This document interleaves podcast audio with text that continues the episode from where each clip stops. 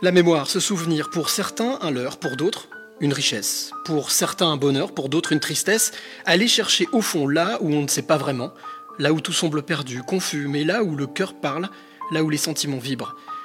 Oui, aller là où l'âme sait, là où l'âme se souvient, un moment, un instant gravé pour la vie, gravé pour l'éternité. Générique. Quelles seraient les trois clés que tu aimerais transmettre? Alors, je, vais me confier. Je me confie rarement, euh, mais je me confie ce soir. C'est d'écouter son cœur, c'est de se poser, de respirer. Il n'y a rien de mieux que la respiration. C'est oser les choses. Oser, c'est gagner. De ne pas pardonner, ça ne ramène personne et ça fait gagner les bourreaux. Sois pas un mouton et fais ce que toi tu veux être et, euh, crois en toi et va de l'avant. Et je veux dire l'amour parce que sans l'amour, les hommes ne sont pas grand-chose. Il faut être sûr de soi et se, répéter sans cesse que je suis euh, le maillon fort et je dois impérativement laisser la trace de mon passage sur cette terre.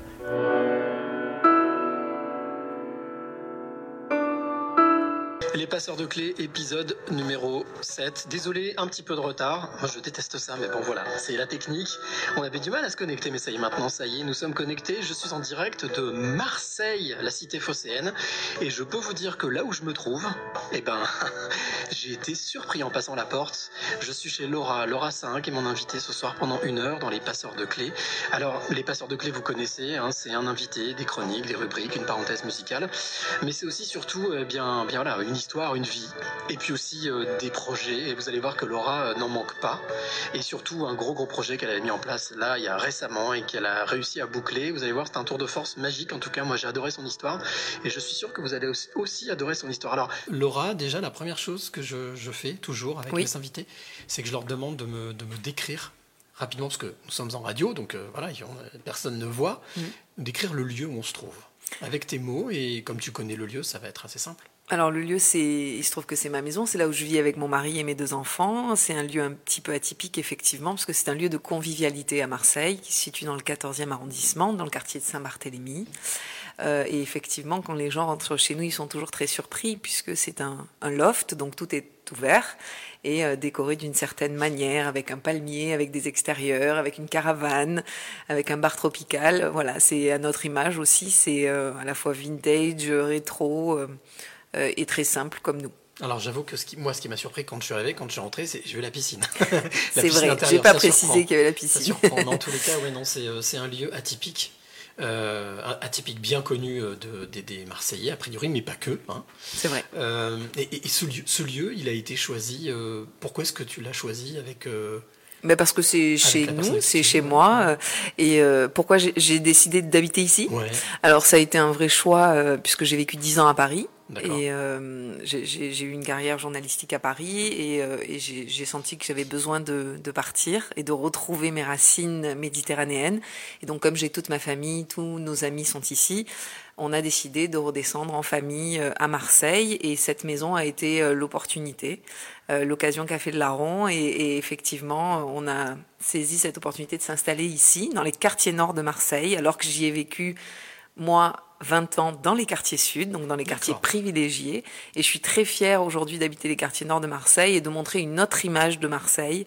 Euh, on parle souvent de Marseille comme euh, de la cité interdite, euh, d'une zone de non-droit, euh, des gens qui peuvent pas vivre euh, normalement. C'est complètement faux.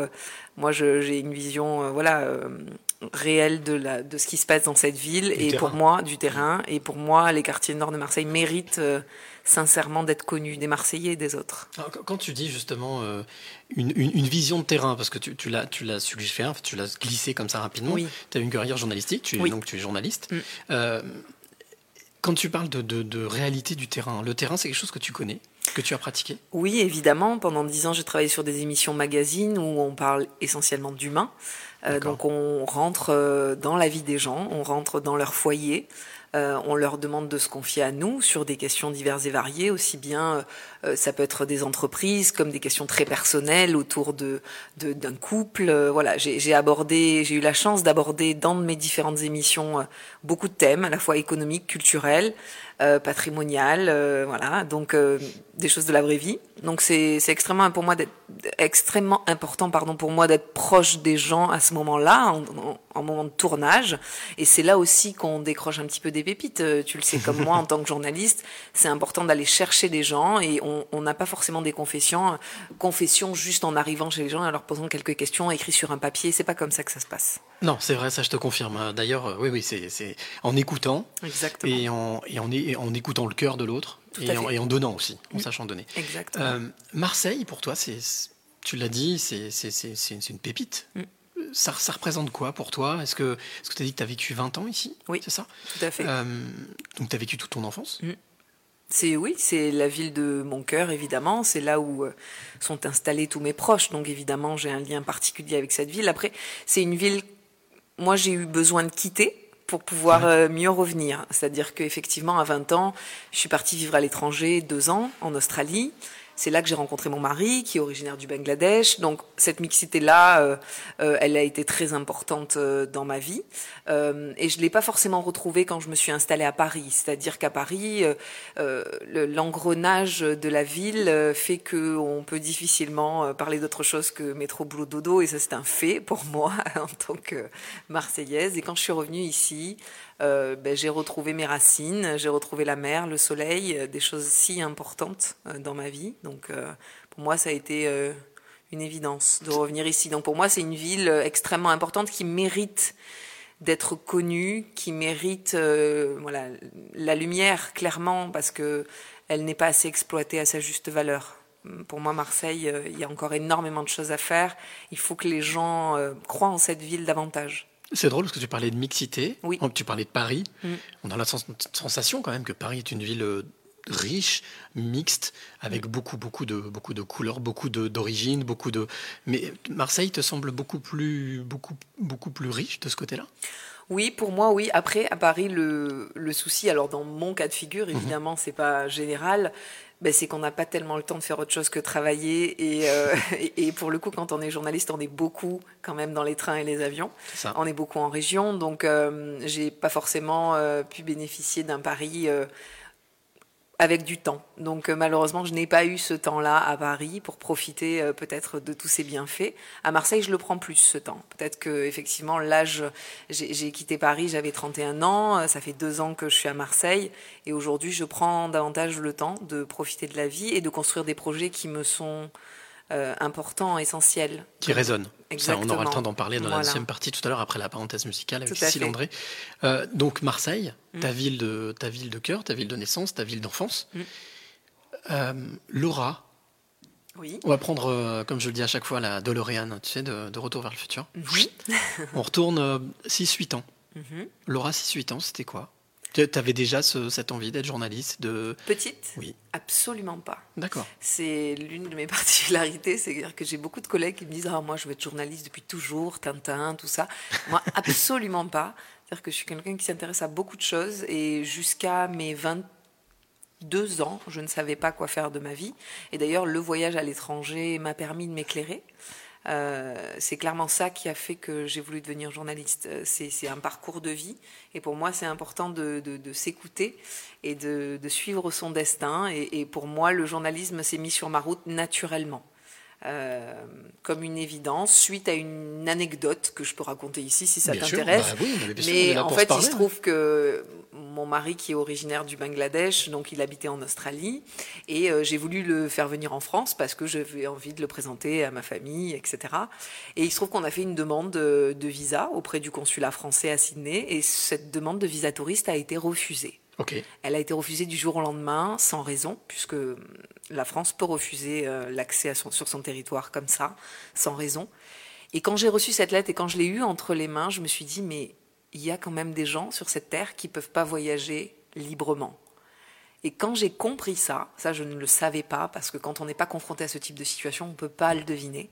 Quand j'ai compris ça, je me suis dit, mais il faut que les gens comprennent cette situation. il faut que les gens sachent qu'on ne peut pas juste appuyer sur un bouton et prendre un billet d'avion. Là, pour le coup, c'était pas possible dans son cas de figure. Donc pour moi, ça m'a lancé sur la voie du journalisme et je me suis dit, il faut que je fasse une école. Alors, je reviens sur, sur la, la, petite Laura de 6-8 ans. Mhm. C'était quoi tes rêves d'enfant? C'était quoi ton comment comment est-ce que tu vivais dans cette ville, Marseille, dans le quartier sud, je rappelle? Tout à fait, au bord de mer, un quartier très privilégié, puisqu'effectivement j'ai grandi au bord de la mer. Je sortais de l'école, j'avais la chance d'aller mettre les pieds dans l'eau. Ah, ça, c'est pas tous les enfants de Marseille qui peuvent faire ça.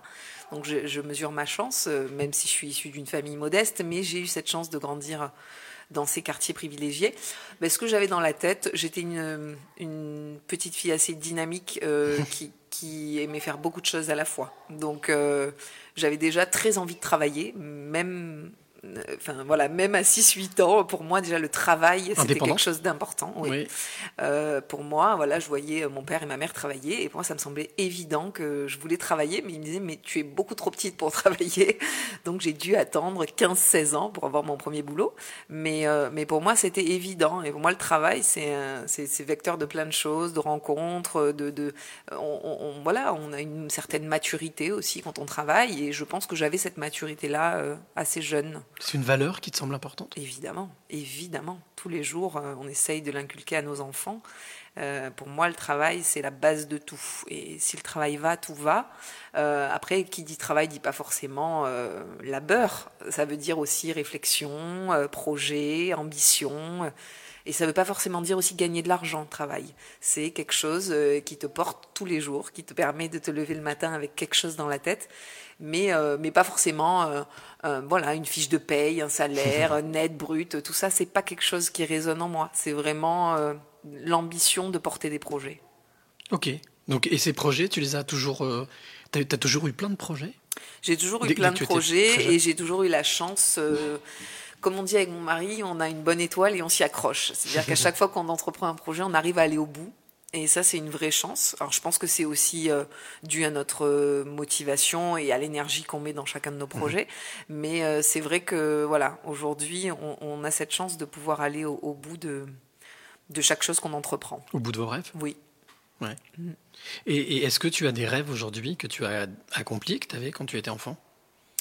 Oui être, euh, voilà, avoir des enfants, avoir euh, un mari aimant, avoir des parents en bonne santé. Euh, pour moi, les, les, valeurs de la famille sont extrêmement importantes et avoir des amis fidèles. J'ai des amis que je connais depuis ma naissance et ça, c'est extrêmement important pour moi d'avoir cet équilibre-là.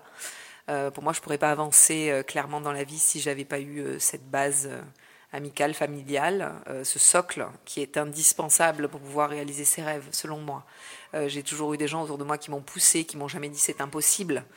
Euh, qui m'ont dit bah, si tu as envie, il faut y aller, hein. il faut y aller, ma vieille, il faut euh, se retrousser les manches et, et, faire en sorte que, que tu y arrives.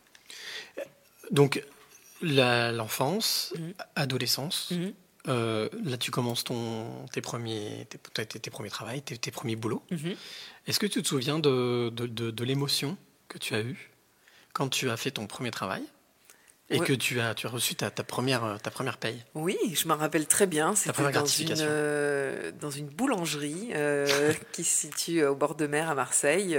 je me rappelle très bien, ça, ça, a duré tout l'été. J'avais à peine 15-16 ans, vraiment le, le, tout jeune âge. Et, et, je me rappelle très bien, c'était extrêmement important pour moi, parce que ça, pour moi, c'était un signe de liberté d'avoir sa première, sa première paye, d'avoir de partir le matin à vélo, traverser la corniche à 5 5h30 du matin pour ouvrir à 6h, ouvrir une boutique. Moi, euh, jeune ado, j'ai trouvé ça extrêmement intéressant et extrêmement courageux de la part du patron de me confier cette responsabilité.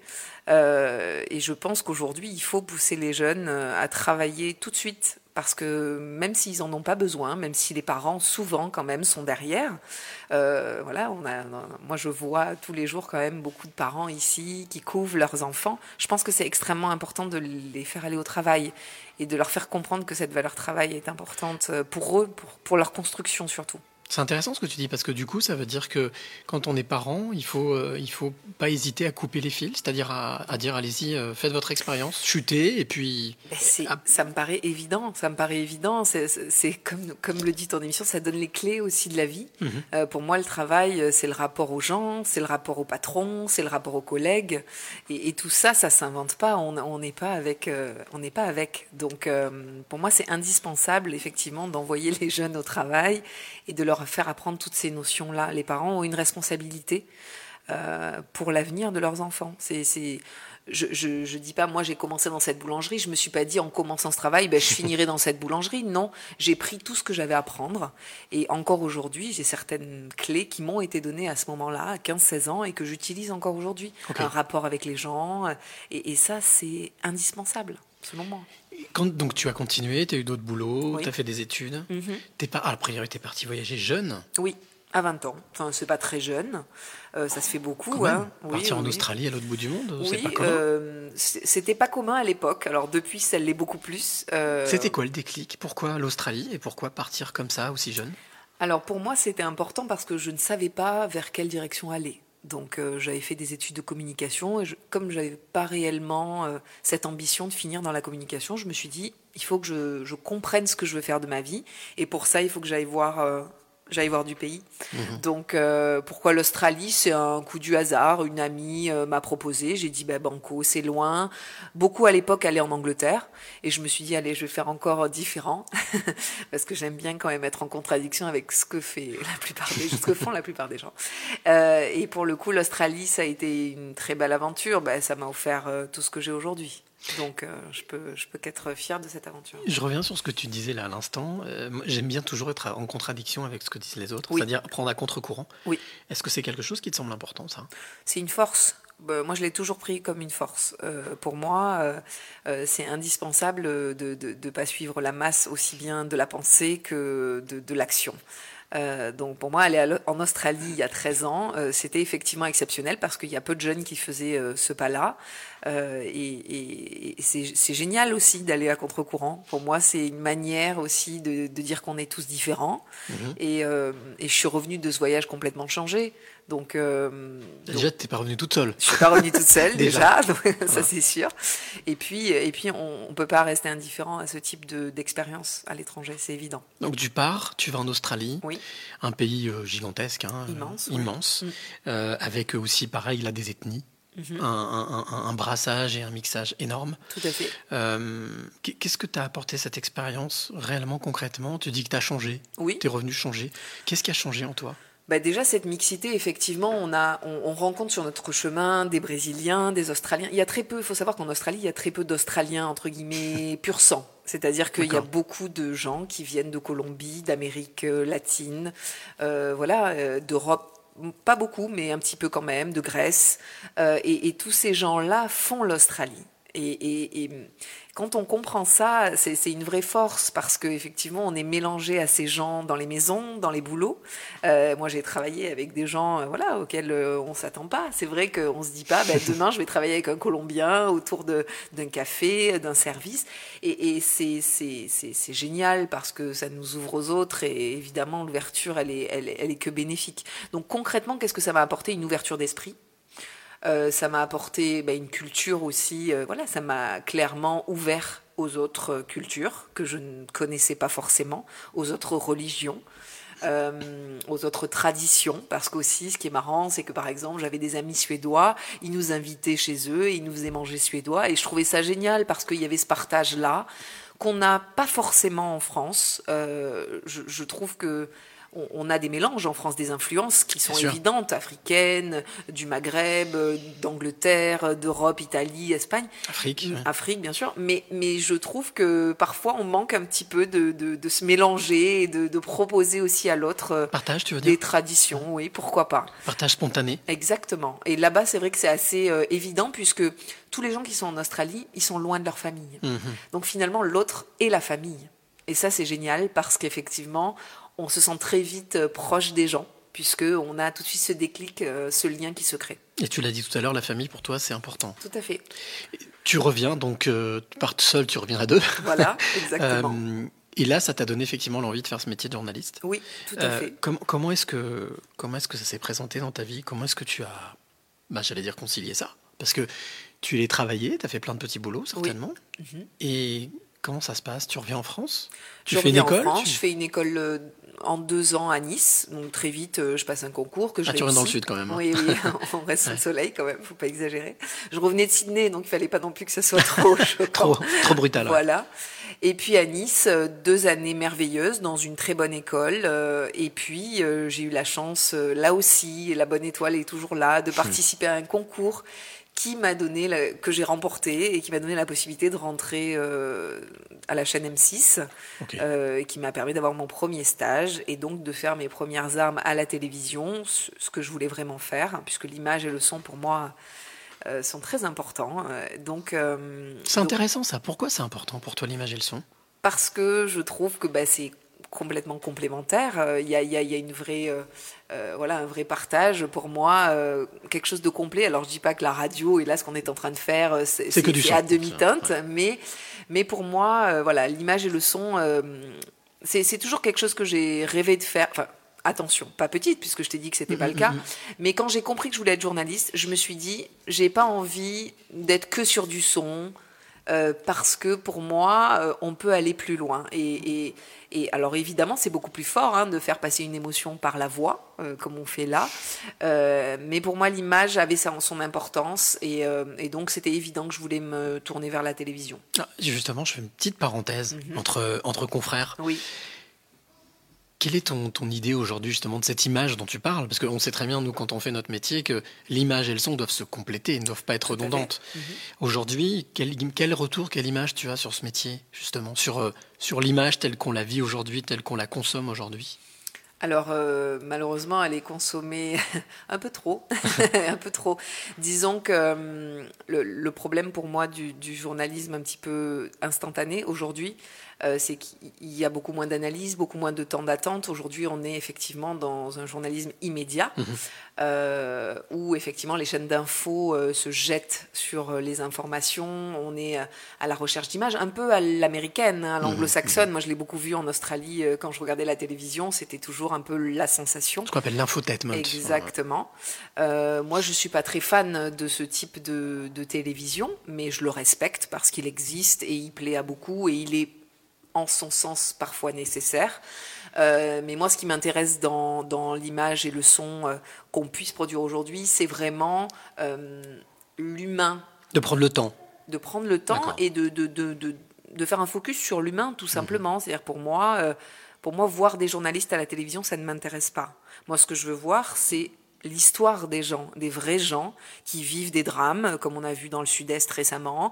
Euh, voilà, tous les jours, euh, on a, on a, pour moi, on a une vraie responsabilité de journaliste audiovisuel, mhm. euh, et, et, ça passe par là, de montrer l'âme des gens, et pas forcément mettre en avant des journalistes, toujours faire des duplex, etc. C'est important, mais pour moi, c'est pas la, la, clé de, de, de la télévision. Tu es plutôt dans l'âme du journaliste dans l'ombre c'est-à-dire Exactement. plus le travail que fait le journaliste que plutôt ce qu'il est. Complètement. Je suis complètement dans cette vision-là. Donc tu rentres, tu travailles, donc tu gagnes ton concours, tu travailles pour M6, donc mm. je suppose que tu y passes plusieurs années, tu travailles pour plein d'émissions. Tout à fait, euh, j'y passe 4 ans, je fais des émissions euh, diverses et variées, aussi bien du 100% mag, euh, people, culturel, cinéma, donc je me retrouve dans des palaces à faire des junkets avec des grands artistes, c'est ce qui est génial, quand on débute notamment, et puis après je suis allée sur des émissions un peu plus un peu plus compliquées à faire, comme l'émission Capital, où là, effectivement, il faut aller chercher des choses, c'est des, des enquêtes d'investigation. Donc ça a été extrêmement enrichissant aussi. Mais là aussi, je m'y suis pas retrouvée parce que euh, on était très pragmatique, on était sur des émissions euh, euh, finalement où on parlait de chiffres, où on parlait de formaté ou quand, quand je dis formaté, c'est pas c'est pas j'allais dire péjoratif. Hein. Non non, non, c'est pas tellement ça. Moi, je m'y suis pas retrouvée parce que on parle peu d'humains dans ces émissions. Selon moi, à mon époque, on parle beaucoup de chiffre d'affaires, de pertes, de mhm. bénéfices. c'est intéressant, c'est des notions qui m'ont rappelé le lycée puisque j'étais en section économie. Mais pour moi moi, ce qui était important, c'est toujours de ramener tout à l'humain. Donc après, effectivement, je suis passée euh, chez France Télé où j'ai eu la chance de travailler avec Stéphane Bern, où Mhm. là, effectivement, on a parlé beaucoup de patrimoine euh, sur une émission incroyable qui était Visite privée, Oui, où on allait à la rencontre euh, des gens qui travaillent dans des musées au fin fond de la France. Et ça, j'ai trouvé ça extraordinaire. Euh, et après, on en débriefait en plateau. C'était extrêmement intéressant. J'ai eu la chance de travailler aussi pour Secret d'Histoire, qui Bien était sûr, un toujours très beau, Stéphane Bern. voilà, très beau programme. Et puis j'ai fini par TF1, où là aussi, euh, on était sur une capsule magazine qui s'appelle Le 20h le Mag, Mmh, bien sûr. euh, qui passe après le JT de 20h. Et là aussi, euh, ce qui m'a attiré euh, à TF1, c'était vraiment cette volonté de mettre en avant des belles initiatives, euh, des parcours de vie incroyables. Euh, en offrant aussi une qualité de l'image qui était non négligeable. Donc euh, voilà, ça a été euh, un petit peu mon parcours. Et puis quand je suis descendue à Marseille, j'ai eu la chance d'écrire un livre aussi sur un, un jeune homme que j'avais tourné pour TF1. D'accord. euh, qui est lyonnais d'ailleurs, tiens, donc ça pourra peut-être faire l'objet d'une émission à tes côtés. Il s'appelle Et euh, il s'appelle Jonathan Drutel et euh, c'est un jeune homme qui est atteint de mucoviscidose, qui a eu la chance d'être transplanté euh, du cœur et des poumons et euh, qui aujourd'hui euh, réalise des parcours euh, sportifs incroyables. Et moi, j'ai eu la chance de le suivre sur l'Ironman de Nice, Oui. qu'il a fini. Oh. Euh, et à la suite de cet exploit, effectivement, un éditeur nous a demandé d'écrire un livre. Et donc, j'ai eu la chance de m'entretenir quatre mois avec lui, euh, à distance, euh, et d'écrire ce livre euh, conjointement avec lui. Et ça, ça a été une expérience assez incroyable. Là encore, euh, une étoile, euh, voilà. L'écriture? Oui, l'écriture, qui est, euh, qui est aussi différente hein, Mhm. d'une- d'une écriture télé. Et puis après, ce projet de documentaire qui est arrivé euh, comme une évidence. C'est ça, un documentaire dont on va parler euh, juste après Tout la fait. parenthèse euh, musicale. Euh, moi, j'ai envie de te demander, avec tout ce que tu viens de, de- de- de nous dire, de nous raconter, de me raconter, mais de raconter aussi à ceux qui sont de l'autre côté, qui nous écoutent, à- Mhm. à, toi qui nous écoutes justement. J'aime bien aussi tutoyer tout Ouais. le monde. Je trouve qu'il y a une proximité qui est plutôt intéressante. On parle d'humain. Mhm. Si tu devais, par exemple, allez, je te laisse carte blanche et Mhm. je te dis, tu produis une émission que tu veux, un magazine. T'auras envie de produire quoi aujourd'hui? De, de, de raconter quoi? T'auras envie de quoi? Bah, clairement, euh, j'aimerais raconter ce qu'on peut pas raconter à la télévision aujourd'hui. C'est-à-dire qu'il y a des thèmes aujourd'hui, malheureusement, un peu comme celui qu'on va aborder en deuxième partie d'émission, qui sont pas, hum, qui sont pas, qui, qui, qui, selon les producteurs et les directeurs de chaînes, ne feront pas d'audience ou sont trop politisés, trop historiques, trop personnels. Euh, pour moi, chaque histoire euh, a sa valeur et euh, il est important d'aller dans des directions qui ne sont pas évidentes. Et pour moi, la télévision aujourd'hui propose souvent des programmes qui offrent des solutions évidentes. Facile on- Facile, oui. On va filmer des salons de l'agriculture, on va filmer, euh, euh, alors qui sont importantes aussi. Attention, hein, je dénigre pas du tout les secteurs et les gens qui font ça. C'est c'est vraiment euh, important, mais je trouve que depuis plusieurs années, on a une redondance journalistique qu'il faut qu'il faut réaxer. Pour moi, c'est important de, de, de, de voir autre chose. Donc clairement, si j'avais carte en main si Ouais. j'étais productrice d'émissions, je proposerais euh, voilà, des, des, des thèmes euh, qui peuvent faire grincer des dents aussi, parce que c'est le, le propre de notre société. hein. je veux dire, ouvrir le débat aussi à des gens qu'on ne fait pas forcément parler dans les médias. Euh, donc créer des, des émissions d'échange, de partage et décentraliser un petit peu les médias parisiens parce que on le dit pas assez.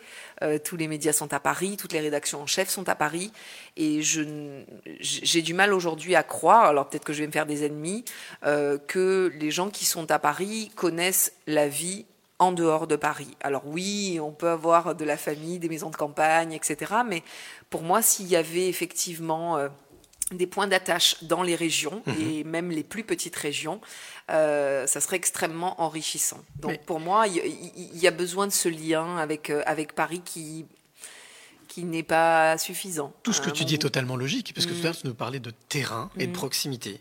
Donc, tout ça est logique, effectivement, et, et s'imaginer d'avoir euh, d'avoir des, des- des contenus, des, Mhm. des programmes qui permettent justement d'avoir un éclairage, et puis aussi, pourquoi pas, d'avoir un approfondissement sur un sujet, Exactement. et de, de donner des clés à ça. ceux qui, qui regardent, et peut-être d'essayer d'élever un peu les consciences. Mhm. Tout à fait.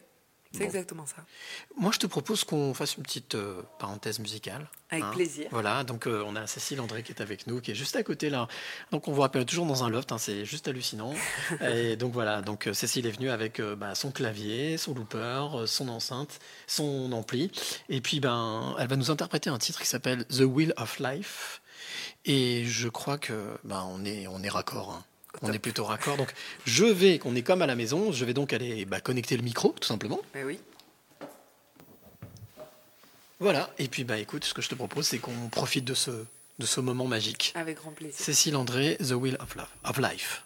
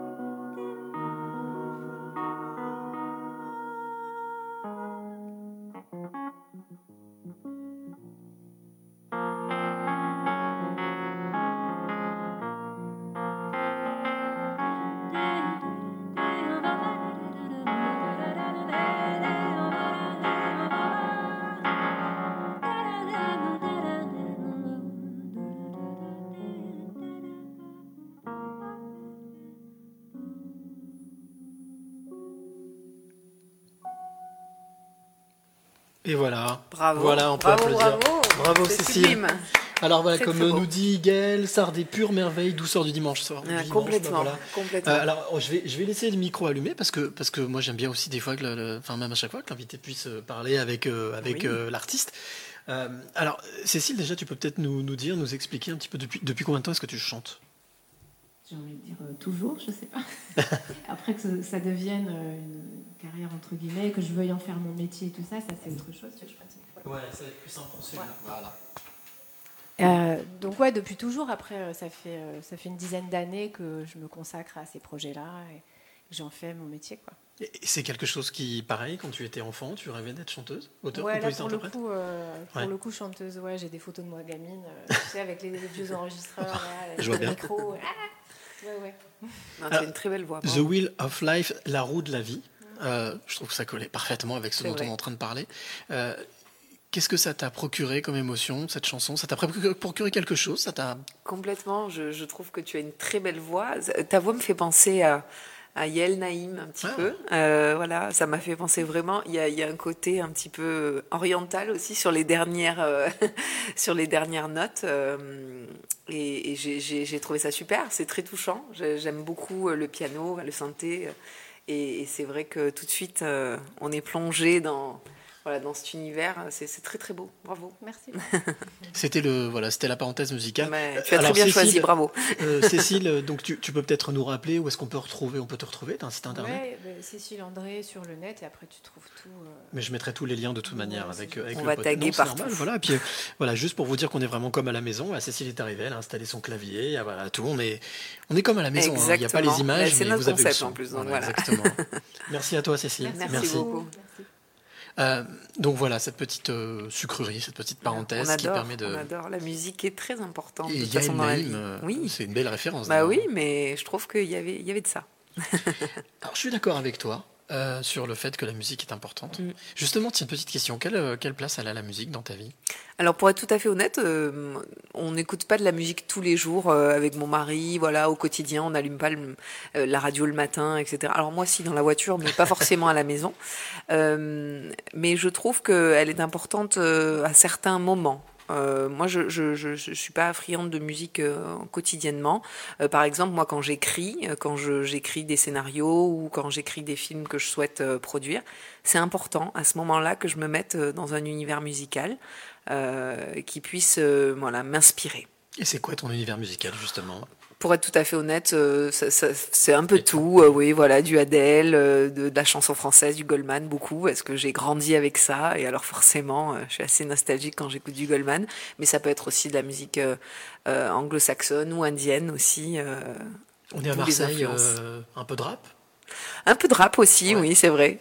c'est la vrai. question pour oui, savoir, oui, mais- mais après du, du rap des vraiment des années 80, quoi. Vraiment du IAM, Voilà, euh, oui. voilà, je danse le Mia, tout Mais ça, toujours moi, ça à me fait triper. Mais euh, mais sinon, voilà, pas Funky forcément. Family, Voilà, soprano. Soprano, bien sûr, beaucoup plus récent. Évidemment. Euh, donc, tu as fait ton parcours euh, journalistique, Mm. Oui. et puis à un moment donné, euh, bon voilà, envie de passer à autre chose. Oui. Euh, partir de Paris, revenir à Marseille. Mhm. Et puis alors, ce projet, Oui. étonnant, Oui, un projet étonnant, mais que qui te tenait à cœur? oui, qui me tenait à cœur forcément, puisque le, le film que j'ai produit, c'est l'histoire de ma famille. Donc euh, c'est une histoire que j'entends depuis la plus tendre enfance, donc forcément elle est, elle est dans ma vie depuis toujours. Et puis euh, j'ai la chance de faire ce métier, alors je me suis dit pourquoi pas? Raconter l'histoire de cette famille qui Alors, parle à beaucoup. Justement, j'allais te demander le pitch. le Alors le pitch. pitch, euh, le pitch euh, du film, c'est euh, trois frères. Mhm. Donc ces trois frères, il se trouve que c'est mon père et mes deux oncles. J'ai proposé à ces trois frères de retourner en Algérie. C'est des Français d'Algérie euh, qui sont nés là-bas et qui sont partis en 62, comme un million de Français. Euh, et ils étaient jamais retournés euh, dans ce pays. Jamais, jamais? Jamais, jamais. Euh, ils l'ont toujours évoqué, vite fait, à la fin d'un repas. Oh là là, il faudrait qu'on y retourne, mais toujours en blaguant, jamais vraiment en se prenant au sérieux.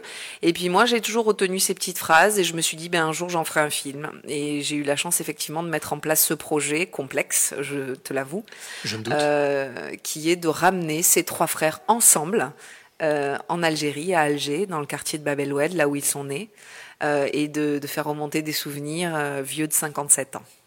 Voilà le pitch. Alors, déjà, rien que le pitch, c'est très très émouvant. Mm. Euh, je me doute que tu as euh, eu ces moments de famille Oui. où euh, il y a eu ces, ces- justement ces suggestions de souvenirs, d'enfance, d'adolescence, Mhm. et puis de bah, tous, ces, tous ces moments de pleurs, de, de, fin de, de souvenirs qui Oui. remuent beaucoup de choses. Oui. Comment est-ce que tu t'es... euh, J'allais dire, j'allais être vulgaire. Mhm. Comment est-ce que tu as pris ton courage à deux mains et de leur proposer ça parce que alors oui effectivement euh, c'est resté quand même de longs mois dans mon esprit eh avant de me lancer. Et ce que j'ai fait c'est que je les ai pris les trois séparément. Et je leur ai proposé chacun voilà l'un après l'autre. Je leur ai dit voilà j'ai une idée. Peut-être qu'elle va pas te plaire mais j'ai quand même envie de te la proposer. J'ai envie de te ramener euh, avec euh, tes deux frères là-bas euh, dans ce pays où il y a tant de tabous autour de cette France d'Algérie. Euh, et je pense que, hum, alors évidemment, j'ai pas eu la même réaction hein, sur les trois. Il y en a qui étaient très enthousiastes et d'autres qui étaient un peu plus sceptiques. Et puis je pense que hum, bah, les trois se sont aidés, se sont soutenus et, et ont sauté le pas ensemble. Comment est-ce qu'on fait Laura, mhm. pour monter un projet comme ça Parce que, comme tu le dis, pendant ce sont des années, des années, des dizaines d'années de, non-dits, de, de, de, on va dire, de, de tristesse dans le placard, de plein de choses. mais aussi de moments de joie. Mais de moments de joie, mais, mais, avec tous ces, toutes ces barrières, entre guillemets, qui ont pu se construire, parfois même inutilement. Mhm. complètement. Comment est-ce qu'on fait Alors, tu as quand même euh, l'expérience journalistique. Oui, j'ai de l'expérience. J'ai essayé de la mettre au service de cette histoire. Donc, je me suis entretenue avec eux, là aussi séparément, pour avoir leur version de l'histoire. Parce que, évidemment, quand on a 10 ans, on n'a pas la même version que celui qui en a 18. Euh, et ça, c'est extrêmement intéressant. C'est que chacun a sa vision de l'histoire. Chacun a sa vision de la vie là-bas. Euh, et de ce fait, euh, c'était important que je les prenne séparément et qu'ils m'expliquent leur histoire tout simplement. Et sincèrement, il y a eu euh, à ce moment-là du projet, il y a eu très peu d'émotions, de larmes. Euh, finalement, j'ai fait un peu office de, psychologue. Ils se sont confiés à moi des choses parfois qu'ils n'ont jamais dites, même pas à leur femme. Euh, donc c'était intéressant pour moi. moi je, me suis vraiment mis dans la dans la peau de la journaliste et j'étais plus leur nièce, j'étais plus leur fille. Ça veut dire que tu as bien fait ton job parce que tu as réussi à faire oublier le lien de parenté. Oui, c'est important parce que on construit pas ça en, disant c'est mon histoire de famille. Alors maintenant je le revendique parce qu'effectivement euh, c'est plus parlant euh, et on me pose souvent la question, mais à la base c'est important d'avoir cette distance là pour euh, recueillir les meilleures émotions. Dans quel état d'esprit on se met pour, pour, faire ce genre de projet, ce genre de travail? Parce que justement, tu dis, donc, est-ce que est-ce que c'est par exemple comme un, un sportif de haut niveau? Oui. C'est-à-dire, on oublie on fait le vide. Oui. Et on se focalise. Oui, en fait, on va un peu à la guerre, hein, pour être tout à fait honnête. C'est un sujet qui est tellement peu abordé aujourd'hui à la télévision et tellement tabou des deux côtés de la Méditerranée, aussi bien là-bas en Algérie qu'ici en France, que euh, on se dit que c'est quasiment impossible que ça arrive au bout. Euh, donc euh, chaque jour euh, suffit sa peine. Donc chaque jour, on construit un petit peu, on recueille des informations, on demande des autorisations, on va au consulat, on, on, prend des contacts avec les équipes sur place. Voilà, tout ça se construit petit à petit. Il faut pas être impatient dans ce type de projet parce que malheureusement, ça prend beaucoup de temps, ça demande une énergie folle. Mais quand ça aboutit, c'est une vraie, une vraie chance. Tu, je suppose que tu n'as pas travaillé toute seule sur ce projet? Non, évidemment. Alors, euh, l'écriture euh, du film, euh, évidemment, j'étais toute seule parce que je savais exactement où je voulais aller. C'est vraiment une idée qui germe en moi depuis très très longtemps, que j'ai jamais abordée avec personne et que j'ai sorti vraiment là, il y a un an, auprès des protagonistes, des trois frères. et évidemment, j'ai eu la chance de m'entourer de personnes euh, génial, notamment en Algérie, parce que l'Algérie, c'est vraiment la clé. J'allais te demander, oui. Exactement. L'équipe en Algérie euh, qui a été euh, gérée par Amina, euh, que j'ai trouvé son site sur Internet par hasard. Je l'ai contactée, je lui ai dit voilà mon projet. Elle m'a dit oulala, je viens de finir deux autres projets sur les pieds noirs. Ça risque de faire beaucoup de sujets sur les pieds noirs. J'ai fait écoute, moi, je fais pas une histoire de pieds noirs ni de communauté, je fais une histoire d'humain. Et en fait, moi, je veux juste raconter l'histoire de ces trois frères, raconter cette vie d'avant, raconter cette Algérie française qu'on veut mettre sous le tapis, euh, et cette euh, aussi cette fraternité, cette mixité qui existait dans ces quartiers euh, d'Alger. Euh, évidemment, tout n'était pas tout le temps rose, comme ici en France aujourd'hui, encore en 2020. Mais euh, ça fait du bien aussi de, de, de mettre en lumière ces aspects-là de cette vie d'avant. Euh, et donc, c'est ce que je lui ai expliqué. Elle a tout de suite accroché ben, sur ma personne. Je pense qu'aussi, euh, euh, j'arrive à faire comprendre aux gens que je, je voilà, je, je, travaille pour une cause bien précise et pour, euh, je suis assez déterminée. Donc, elle a compris ça. Elle a compris que j'allais aller au bout, donc avec ou sans elle.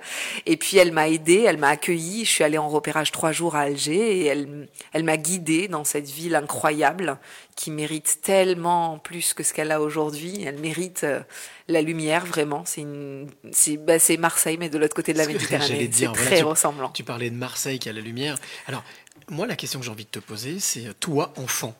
Oui. toi, enfant de. Oui. Tu avais toujours entendu les, les, histoires, les voilà, etc. Quand tu es arrivé sur place, Mhm. qu'est-ce que tu as ressenti? C'était quoi ton émotion? Bah en fait, c'était comme si je connaissais le pays. C'était très étrange. C'est-à-dire qu'effectivement, j'entendais euh, mon père et mes oncles parler de ces immeubles haussmanniens, de cette euh, Alger la Blanche quand on arrive en bateau. Bah, c'est exactement ce que j'ai vu. Bab el Oued, la mixité, euh, euh, ce, ce, ce, bordel un petit peu dans les rues, euh, un peu comme on a parfois à Marseille dans certains quartiers. Et, euh, et c'est vrai que je, je, je me suis vue euh, en fait à leur place il y a 67 euh, il y a 57 ans. Euh, et, et, je me suis mis un peu sur leurs pas et c'est comme ça que j'ai construit mon histoire vraiment. Et du coup bah, qu'est-ce que tu as ressenti quelles ont été les émotions elles ont été multiples je suppose mais... c'était génial. En fait si vous voulez enfin si tu veux plutôt. Euh, on, on, a mais j'ai l'impression de parler de parler à plein de gens c'est pour ça que du coup je non, dis vous. euh, j'avais un sentiment euh, c'était fou parce que j'avais ce sentiment de découverte malgré tout parce que c'est une ville qu'on connaît pas. Et puis c'était quelque chose d'extrêmement familier parce que comme je t'ai expliqué on m'en a tellement parlé que j'avais l'impression de connaître effectivement quand il me disait oh euh, j'habitais là l'avenue Montaigne ben bon quand j'ai vu où c'était l'avenue Montaigne bon ben très bien j'ai compris euh, ce que ce qu'il en était. visualisé ouais, exactement. Et parce que toi, tu as eu la chance en fait de vivre à double, double face, c'est-à-dire de l'intérieur et oui. de l'extérieur. Oui, tout à fait. De voir la réaction de, de, de ces trois hommes mm -hmm. qui euh, reviennent. Mm. Qui retombent en enfance. Qui retombent, ouais, voilà. Qui redeviennent enfants. C'est la question que j'allais te poser. Mm -hmm. On parlait de ton enfance à toi. Oui. Qu'est-ce que ça t'a fait De voir ton papa, de voir tes oncles? Émerveillé. Ouais, avec des yeux d'enfant bah, C'est c'est c'est vrai que ça, ça, ça perturbe un petit peu forcément parce que ben forcément on a toujours cette image euh, du, du, du, du père euh, voilà qui a toujours été adulte dans nos yeux forcément. Euh, et puis là euh, les voir tous les trois si je dirais naïfs mais c'est pas forcément le bon mot mais ébahi. Oui, ébahi, mmh. libre, euh, libre de ressentir des choses et d'avoir cette chance, en plus que ce soit filmé. Euh, ça, c'est vrai que c'est extraordinaire parce qu'en plus on peut on peut se le passer en boucle et ça, c'est une vraie chance. Et ça, on peut le dire parce qu'effectivement dans le documentaire, on le voit bien. Alors moi, je n'ai pas encore vu le documentaire, non, mais on m'a pas voulu relaté. le voir. non, c'est pas que j'ai pas voulu non, le voir, c'est que j'ai pas pu le voir. Je vais le voir, oui. mais mais je sais que des personnes très proches, mmh. mon père l'a vu et vraiment il a voilà, il, il m'a expliqué qu'effectivement c'était voilà, il, c'était une, il a replongé, il a vraiment, il s'est replongé comme s'il ne s'était rien passé. C'est ça. Et, euh, et c'est la question que j'allais te poser a priori. Oui. Très bien reçu. Ça s'est bien passé. Extrêmement bien reçu. C'est aussi la morale de ce film, c'est-à-dire que effectivement la mixité qui habitait euh, ces gens euh, à Alger ou ailleurs en Algérie il y a 57 ans, euh, elle est encore là aujourd'hui. L'accueil qu'on a eu là-bas euh, avec une caméra, il faut savoir que venir avec une caméra en Algérie, c'est extrêmement compliqué. Euh, sortir une caméra, même un téléphone portable, c'est extrêmement compliqué. Tout de suite, les gens sont méfiants euh, parce qu'il y a un contexte politique qui Bien est sûr. complexe. Euh, et là, c'est vrai qu'on est rentré chez des gens et ça a été extraordinaire parce qu'ils nous ont accueillis vraiment comme des frères. Euh, J'ai pas senti euh, une once de méchanceté, de méfiance, euh, et on avait beau dire voilà euh, qu'on était français euh, et qu'on n'était pas d'ici, et ça se voyait très bien de toute manière.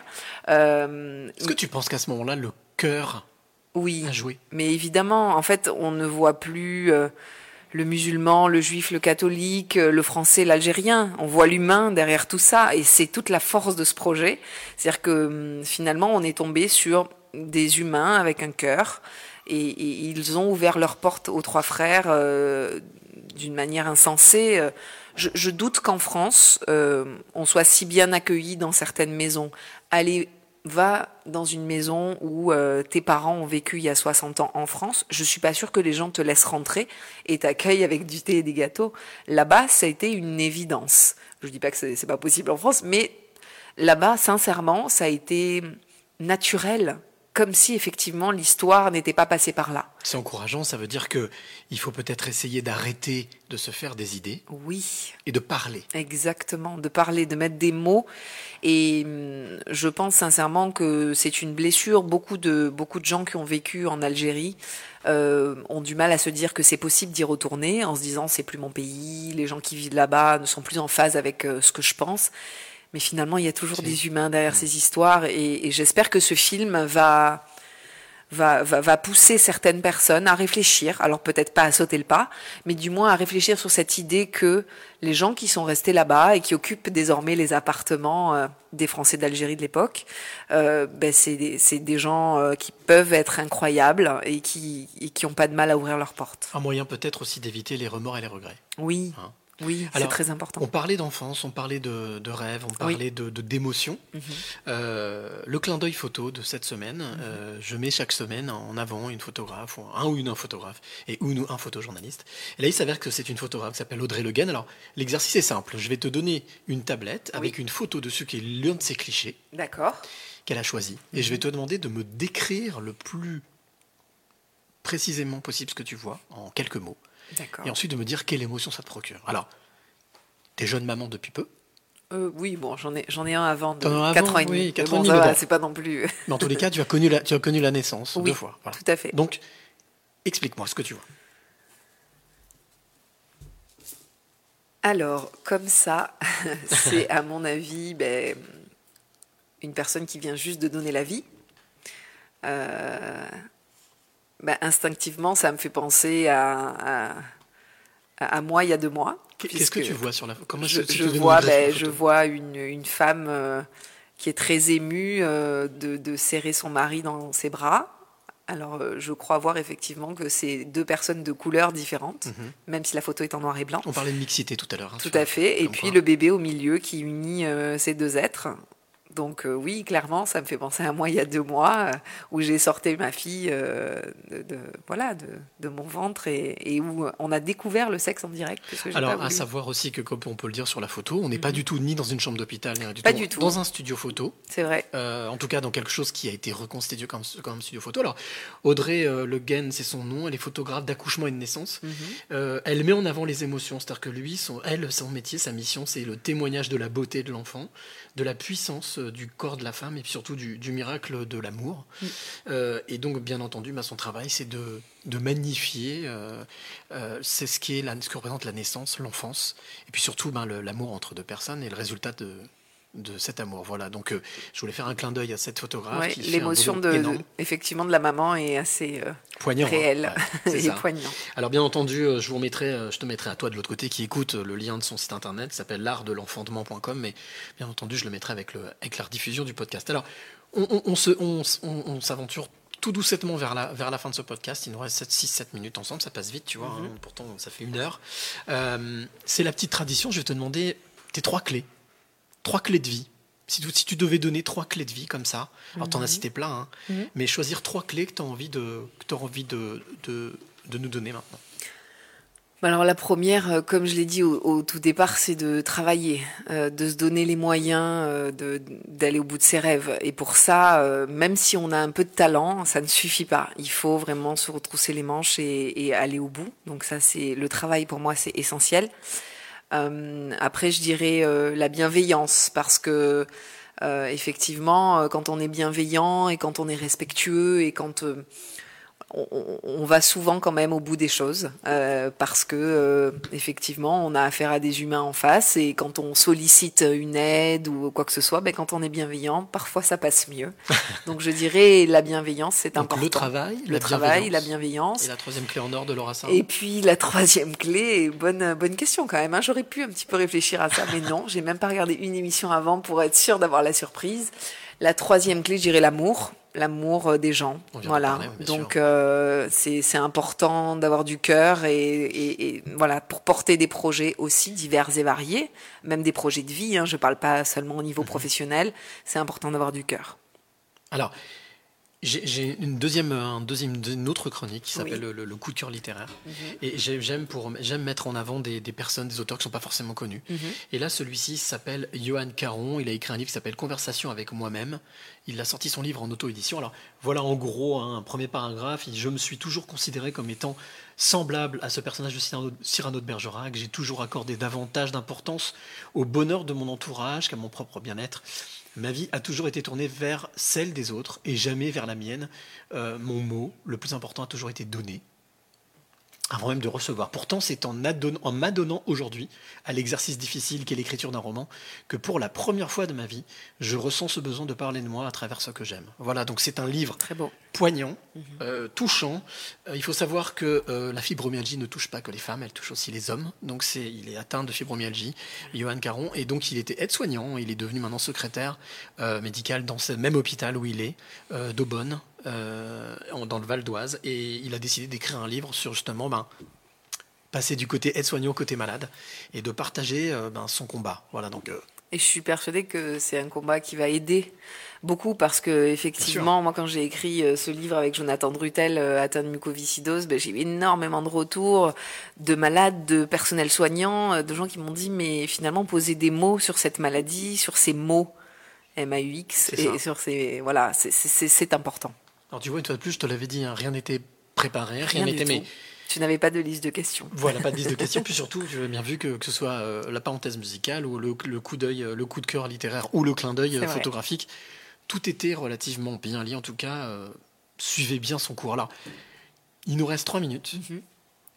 La dernière chose que je demande généralement à mon invité, et là je te demandé une dernière concentration, c'est le mot de la fin. Quel serait ton mot? Qu'est-ce que tu auras envie de dire là, voilà, après cette heure qu'on a passée ensemble bah, que c'était extrêmement enrichissant, euh, comme euh, tout partage. Euh, je pense que on devrait écouter davantage ce type d'émission, parce que finalement, on parle de la vie de vrais gens. Alors, je dis pas que c'est pas l'inverse ailleurs, mais mais en tout cas, on, on, met en lumière des projets qui sont pas forcément médiatisés et qui sont très importants. Euh, moi, je le vois avec ce, ce projet de documentaire. J'ai des gens qui m'écrivent que je ne connais ni d'Adam ni d'Ève et qui me disent écoutez, euh, je, je, pense que je vais être bouleversée par votre film. Et rien que ça, en fait, même si ça a été une année de travail, c'est une, récompense incroyable. À partir du moment où ça résonne dans le cœur des gens, c'est la grande victoire.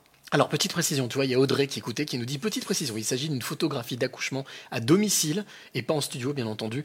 Euh, ce n'est pas une reconstitution, mais une émotion bien réelle, parce que j'ai oublié de préciser, merci Audrey, d'où hein, l'importance des médias sociaux, qu'elle travaille sur l'accouchement à domicile. Ah, très bien. Mais c'est pour, ça, que je disais c'est extrêmement réel, parce que j'ai l'impression de me voir il y a deux mois. Voilà, merci beaucoup, merci, merci Audrey. Euh, bah écoute, il va être, euh, voilà, on va, on va se quitter, ça va être le moment de se quitter. Alors avant de se quitter, merci pour ton, alors ton mot, ton mot de la fin? Ben vivez. Vivez, vivez. Alors vivons, vivons ensemble. Et puis bien, si euh, je te rappelle à toi qui nous écoute que ce podcast est euh, multidiffusé sur euh, Spotify, Deezer, iTunes, aussi YouTube. Si tu es auteur, compositeur, interprète, si tu es photographe ou photojournaliste, tu m'intéresses. Alors n'hésite pas à, nous, à m'écrire les passeurs de clés les gmail.com les passeurs de clés les passeurs de clés gmail.com et puis et puis une dernière précision que j'ai toujours euh, j'apporte toujours. Ce podcast est totalement libre, indépendant, euh, original.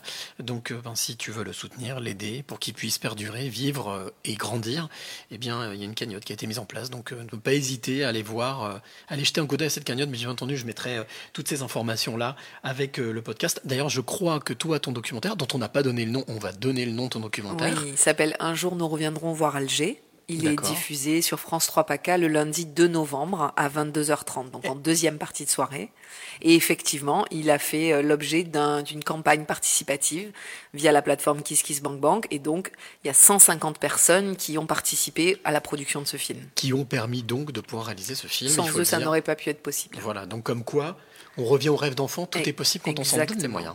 Tout à fait. Merci beaucoup Cyril pour cette bah, émission. non, merci à toi Laura de nous avoir accueillis ici dans ce loft magnifique. Merci Cécile qui est encore là, qui écoute, euh, qui nous écoute. Euh, et puis, euh, eh bien, écoute, on se retrouve nous la semaine prochaine pour un autre passeur de clés. Les passeurs de clés, podcast audio des éveillés. On se retrouvera à Lyon, je crois, de mémoire. Mais enfin, en tout cas, on se retrouvera quelque part avec un autre invité. Oui, c'est à Lyon. avec un invité et un graffeur. Vous allez voir, il aura aussi plein de choses à raconter. Merci de, de ton écoute, à toi de l'autre Merci à toi, Laura. Merci beaucoup, Cyril. Et en attendant, la semaine prochaine, surtout, n'oubliez jamais. Merci. Le plus beau mot du vocabulaire et chaque fois qu'on remercie la vie pour tous les trésors qu'elle nous donne, on attire des choses positives et on attire ce que l'on pense et ce que l'on aime.